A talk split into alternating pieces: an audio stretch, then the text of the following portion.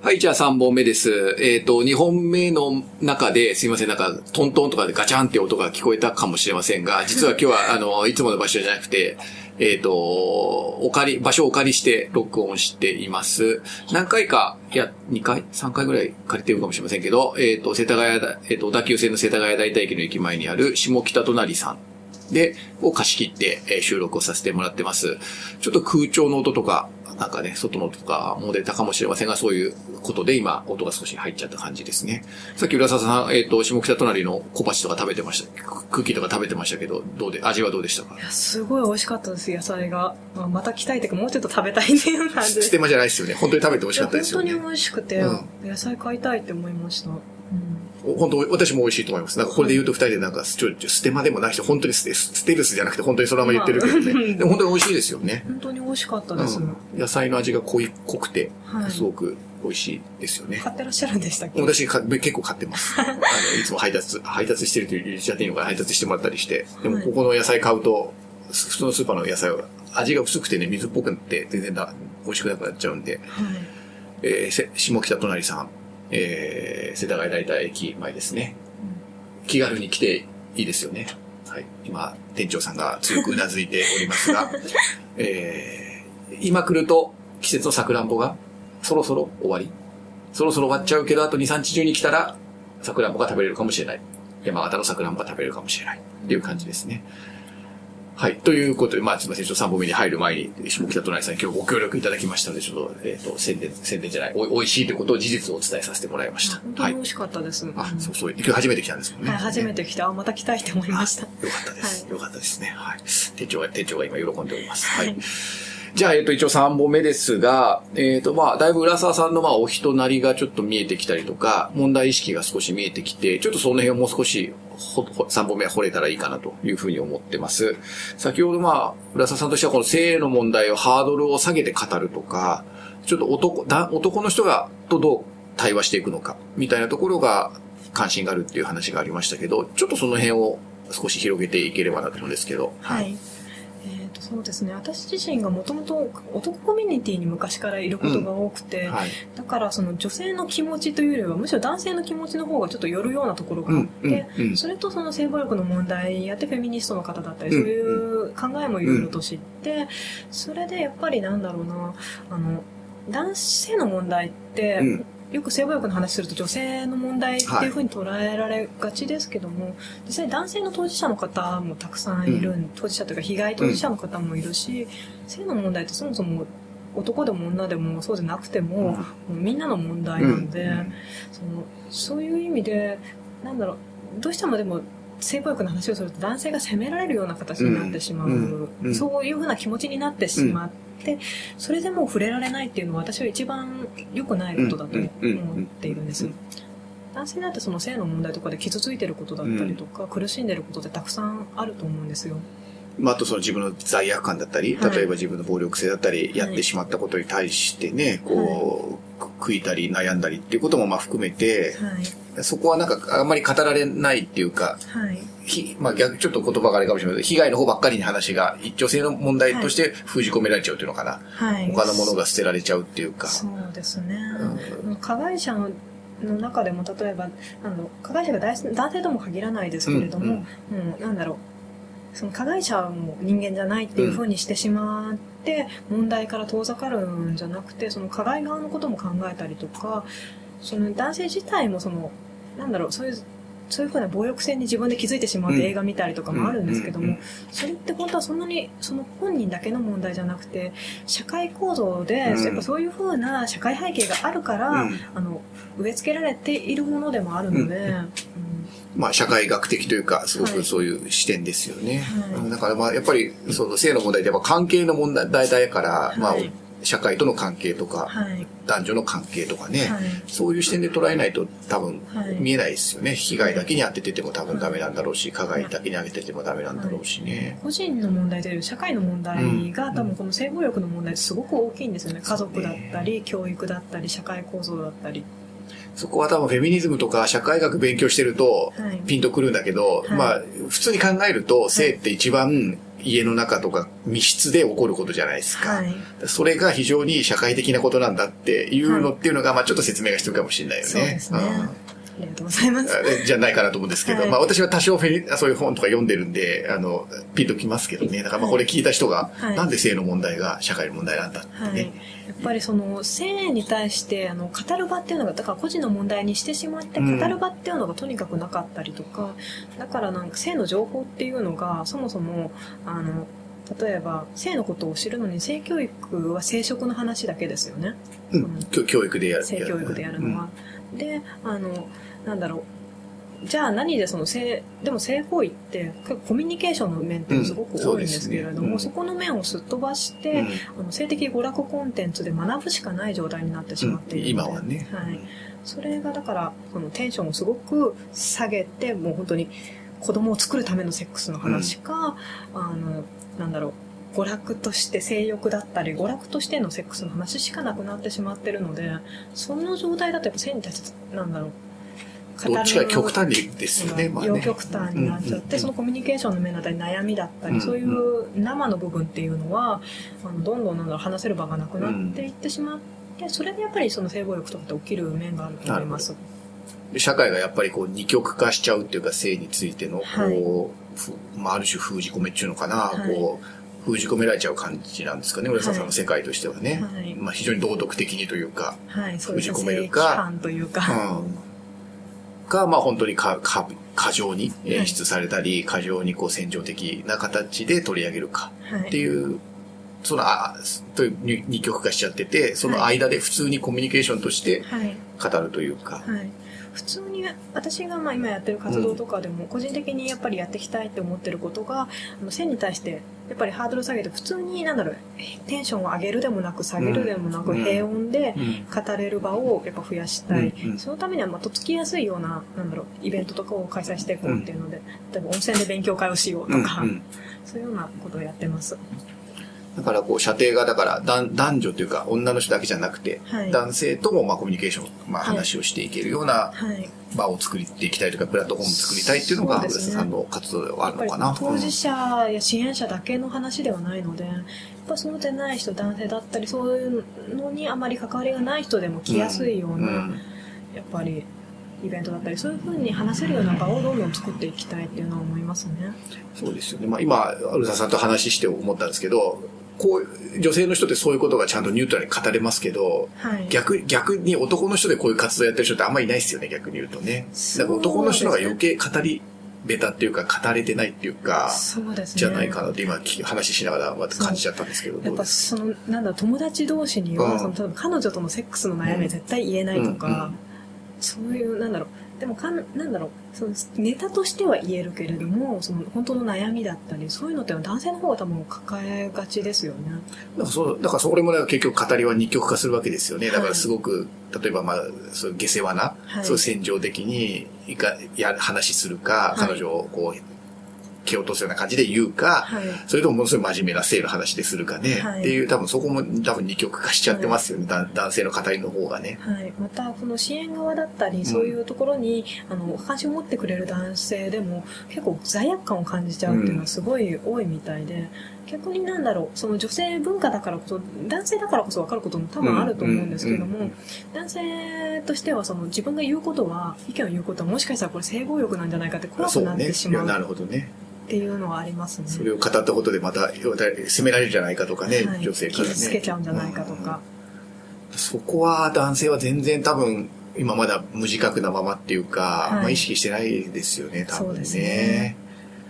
だから月光も多分女性はこうやって語れるっていうか、ニュートラルに語ったりすることができるけど、はい。まあさっきもなんかちょっと打ち合わせでかもしれませんけど、月光見て罪悪感感じちゃって、はい。言葉が出なくなっちゃうっていうね、はい。男性がいるお話さっき教えてもらいましたけど、なんかそこは男の子男性というか、はい。と性のもん語りっていうのはちょっとまだ、手つかずな問題な感じがしますね、今聞いてるとね。ね。うん。やっぱ悩みに直面しななんだすぐあの緊急の悩みに直面しやすいのはやっぱ女性だと思うんですよ、妊娠だったりとか、でもやっぱりそういうのが少ないけれども男性にもちゃんとあるんですよね、だからその語る場っていうのがあまりなん娯楽コンテンツとしての語りの方がやっぱりうん。男性は増えてますよね。うんそうね。娯楽コンテンツはあっていいと思ってるんですけどね、まあ、それはちょっと真ん中というか、普通に生きてる人のコミュニケーションとしての性っていうか、はいなんかその辺がやっぱりスポンと抜けちゃってるっていうか、そうですねあれなのかな。まあ難しいよね。まあそうするとまた性教育なんかもまああんまりそうやって語るなっつってバックラッシュみたいに、なんはいかそうやってなんかオピラに語るもんじゃないっていう道徳も的なのがまた反動も来るじゃないですか。はい、それはありますね。あの、なんだろう。例えば、中絶の危険性は教えてもいいけど、性教育やってる方で、うん。教えてもいいけど、あの、コンドームの付け方を教えちゃいけないとか、うん、そういうのが結構あるん難しいですよね、その辺はね。それぞれ本当に性の規範っていうか、なって、本当に人それぞれじゃないですか。はいだから、それはセットだろうっていう人も当然いるんでしょうけどね。はいはいその辺はな悩ましい、悩ましいというか、うん、みんな人それぞれだから。でもまあそれを勇気を振り絞って浦沢さんとしては発信して、はい仲間を募り、プラットフォームを作り、はい。っていうのをまあ自分のご自身の今のところライフワークにされてるのかな。はい、そうでですね。すか。手応えはいかがですか？自分で活動やられていて。そのここ最近はやっぱりその SNS が台頭したからか、あの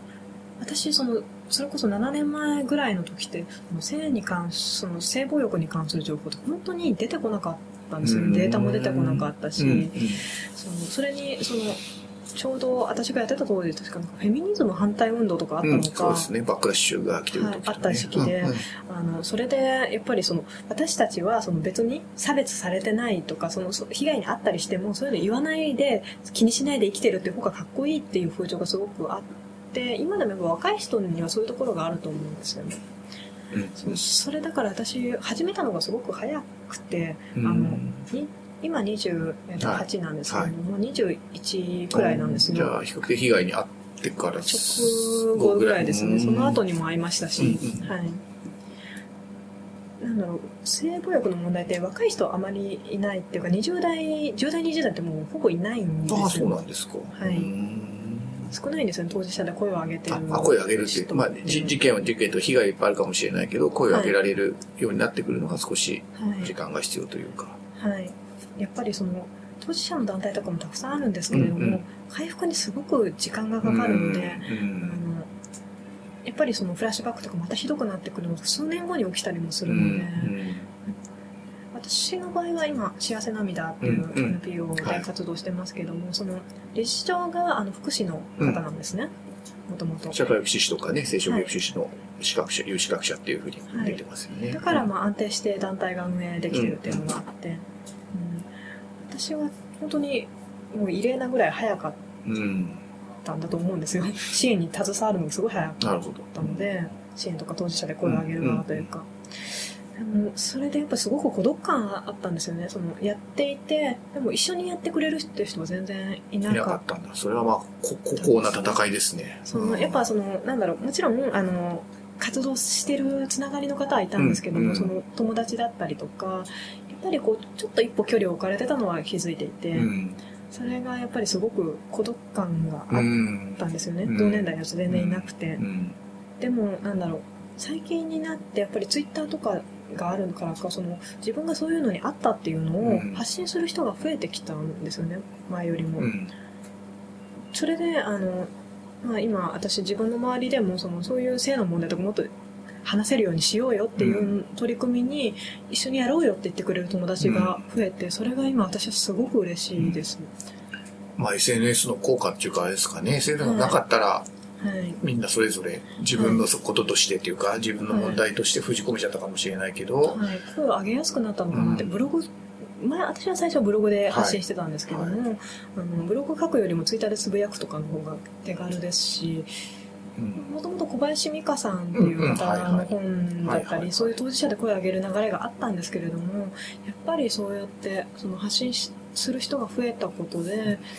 なんだろうあ自分だけじゃないんだっていうか、うん、なんだろうそういう孤独感が少し減ったのでここ最近は。手応えはありますね、周りだけかもしれないですけど、でもまあ確実にそれで繋がることで、はい。孤立感が少し緩和されたりね、はい。していくことは大事な一歩な感じもしますよね。はい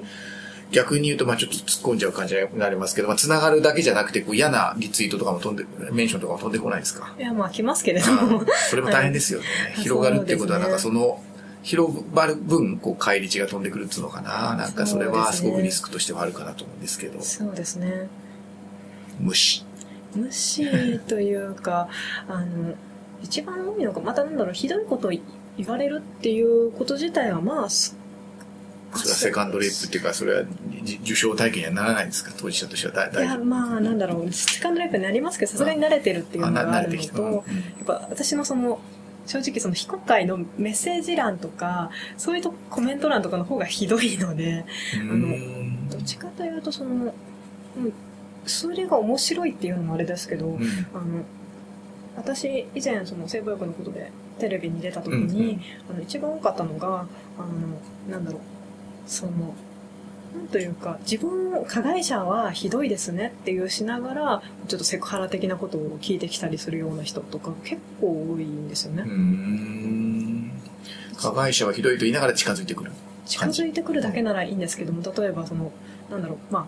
興奮して当然だみたいなこととかを、本当に、そのはあ自分加害そう加害者とは別だけどっていう言いながら言ってくる人もすごく多いんです。自覚が全然なくて。そういうのがすごく怖いなと思いました。怖いですね、確かにね。うん。だから加害者は人間じゃないというのは多分そういう風になっちゃうんですよ、うんうん。自分は人間だから加害してるはずがないとか。でも近づいて加害に近いことをやってるわけですもんね。その無自覚さぶりっていうのがちょっとなんかそれでおかないですね。例えばブロックしたりとかすると応援してたのになんでって言われますねそれはちょっとやっぱこう、つながる、諸刃の刃っていうか、はい。つながれる人もいるけど、まあそういう人も呼び込んじゃうっていうのがなかなか、大変ね。どっちかっていうと、うん。あのやっぱりその多分当事者の方って別に私に声かけてこないんですね。そもそも。そそ向こうから、うん。私がいたから話してくれる方ってたくさんいるんですけどもあの向こうから声かけてくることって少ないんですよね、だからその不安になる時もありますね。私やってることでちゃんと意味があるのかなとか声があまり届かないんです。よ、うんうんうん。私自身直接は。まあみんな見てはいるかもしれないし、そのはい応援してるけどっていうところだよね。だから手応えが確認、いいな確認、手応えが確認しづらいっていうかね。はい、だから今回のイベントとかで、うん。その実は知ってて声だとか声かけてくれた方がいたのでそれは嬉しかったです。実はこれを機に来れたっていうか、はい。原稿があったから来れたっていうか、繋がれる。はい、でまあリアルでなかなかオフオフ会やるわけにもいかないでしょうからね。はい、もともと知ってたけれども、うん。あの声かけたりとかなかったけどその、まあさ来たっていう鑑賞会に行くんだだとか、交流会に行くんだったらっていうので行くっていう人が増えたってことか。はい。あーそれもまた月光のも、なんていうか、つなげる力というか、映画の持ってるつなげる力ですね。そうですね私としてはそういうところがやっぱやってよかったなと思うこととしてうんうんうんうんはその実はそのシェアしてくれたりとかうんうん頼んだわけではなかったり、そうか。そういう人たちのが応援してくれてるんだなっていうのが分かってそれがやっぱ私にとっては一番嬉しかったですね。まあ多分、みんな多分そうか、監督もそうかもしれないけど、まあみんなリツイートしたり、作品自体もリツイートされたり、はいみんなが、ちょっとこう、アンチ月光リツイートみたいなのをね、なんかみんながそれ違うんじゃないの？みたいな感じでこう、い言ったりとかして、だからみ、なんかみんなが支えてるというかさ、関わった人みんなが支えられてるようなか体験になってるかもしれないですよね。監督も多分同じようにみんなに支えられて、はいここまで来たっていうふうに、はいね、ツイートもされてますしね。やっぱりこれに関わってる方々がすごく真剣に取り組んでるのが分かるので、監督も本当にもうすぐレスポンスをくれるんですよね、うんいつも。ずっとパソコンの前に張り付いてるってね、タイムライン見てんじゃないかって思いますからね。そうね。でもまあこう、そうやって広がっていく、いきながら映画も広がり、はい。こういう事実についても少しずつ広がっていくっていう、まあそんなにいっぺんにはなかなかね、こう正しく、まあマスメディア、大手マスメディアでバーってつな伝えれば伝わるのかもしれないけど、結局そういうのって跳ねっ返り、さっき言ったみたいに、はい。誤解とか、はいこう、誹謗中傷をまとってきますからね。まあでも私は実名顔出しでやってる理由として、私が生きているっていうことがの証明であるっていうか。あの、なんだろうう、んあ、検索すれば、まあ私の黒歴史含め多分いろいろ出てくると思うんで。ね。そうです。じゃあ、き今日の話で気になった方はネットで調べると、浦沢愛子さんでいろいろ出てくるんですね。そうそうそれ見て、なんだろあなんかちゃんといる人なんだなってその当事者とかがすごく遠い距離に感じたり、ね、実在しないんじゃないかって結構言われるんです嘘つきみたいに。そうなんですか。はい。でもそれもすごいよね顔出してっていうね。やっぱりまあ晒しながら生きていくっていうかそれはまた勇気のいることだし、はい。力のいることだなというふうには思いますけど名字ねも珍しいんでね。そそうですね。一回聞いたらね。わ、かりました。で、なんか、ちょっと浦沢さんの話をしたら、これ20分になってしまったので、まあちょっとおまけ、いつもおまけ10分ぐらい最後、浦沢さんの活動とか、あの、幸せ涙の話をして、まあ締めることがあるんですが、一回これでちょっと締めさせてもらって、はい。ちょっと4本目おまけやるかどうか決めたいと思います。はい。ありがとうございました。ありが。とうございました